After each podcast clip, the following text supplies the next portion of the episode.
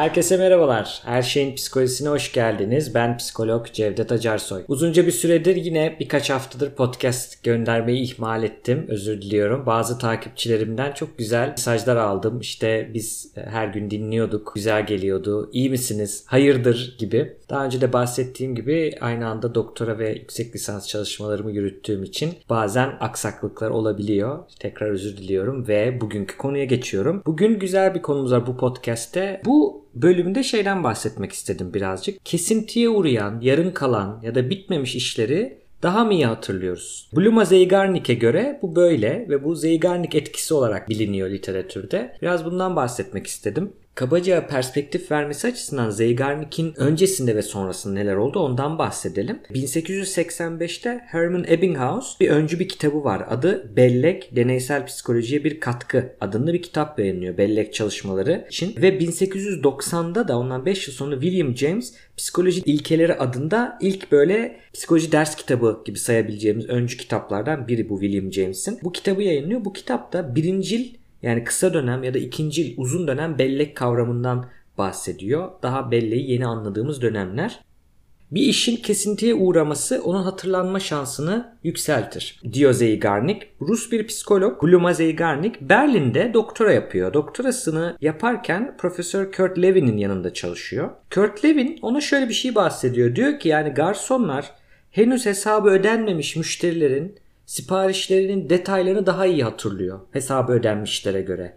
Eğer hesap ödendiyse o siparişin detaylarını o kadar iyi hatırlamıyor garsonlar. Bunu fark ediyor ve bunu Zeigarnik'e söylüyor. Zeigarnik de henüz tamamlanmamış işlerin acaba bizim belleğimizde farklı bir konumu mu var? Farklı bir sistemle mi çalışıyor? Bunu merak ediyor. Daha iyi hatırlanıp hatırlanmayacağını merak ediyor ve bununla ilgili bir deney dizayn ediyor yapboz ve basit böyle ödevler, görevler veriliyor bir deneyde. Ve bu ödevleri yaparken, görevleri, yapbozları yaparken katılımcıların yarısına tam böyle olayın yapbozun ödevin yarısındayken, ortalarındayken müdahale ediliyor ve işleri kesintiye uğratılıyor. Sonra tekrar devam ediyorlar. Ve daha sonra bu aktiviteleri ne kadarını hatırladıklarıyla ilgili sorular soruluyor.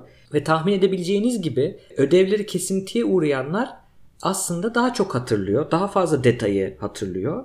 Zeigarnik bunun e, tamamlanmamış bu ödevlerin hafızada görevlerin hafızada farklı ve daha etkin bir e, şekilde depolanmasına neden olduğu sonucuna varıyor. Zeigarnik etkisi olarak bunu alanda biliyoruz bugün psikolojide. Çok önemli çıkarımları oluyor bu etkinin. Zeigarnik öğrencilerin özellikle çocukların çalışırken sık sık mola vermeleri halinde daha çok şey hatırlayacaklarını öne sürüyor. 1950'lere kadar bellek çok önemli değil psikolojide. 1950'den sonra bellek çalışmaları hızlanıyor. Dolayısıyla 1950'ye kadar Zeigarnik'in bu fikirleri çok önemsenmese de ondan sonra bu kuramı Zeigarnik etkisi belleğin anlaşılmasında çok büyük önem kazanıyor ve önemli bir adım olarak kabul ediliyor. Sadece eğitimde değil, reklamcılık ve medyada da pratik uygulamaları oluyor.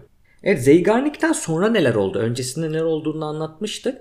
Önemli etkileri oldu dedik ama daha sonra 54 56'da 1956'da George Armitage Miller Sihirli Rakam 7 artı eksi 2 diye bir çalışması var. Bu çok önemli bir e, çalışma. Bir gün bir başka podcast'te bundan da bahsederiz. Sihirli rakam, sihirli digit dediğimiz. Biz 7 haneye kadar 7 karakterli şeyleri çok güzel hatırlıyoruz. Artı eksi 2. Yani kiminde bu 9'a da çıkıyor, kiminde de 5'e inebiliyor.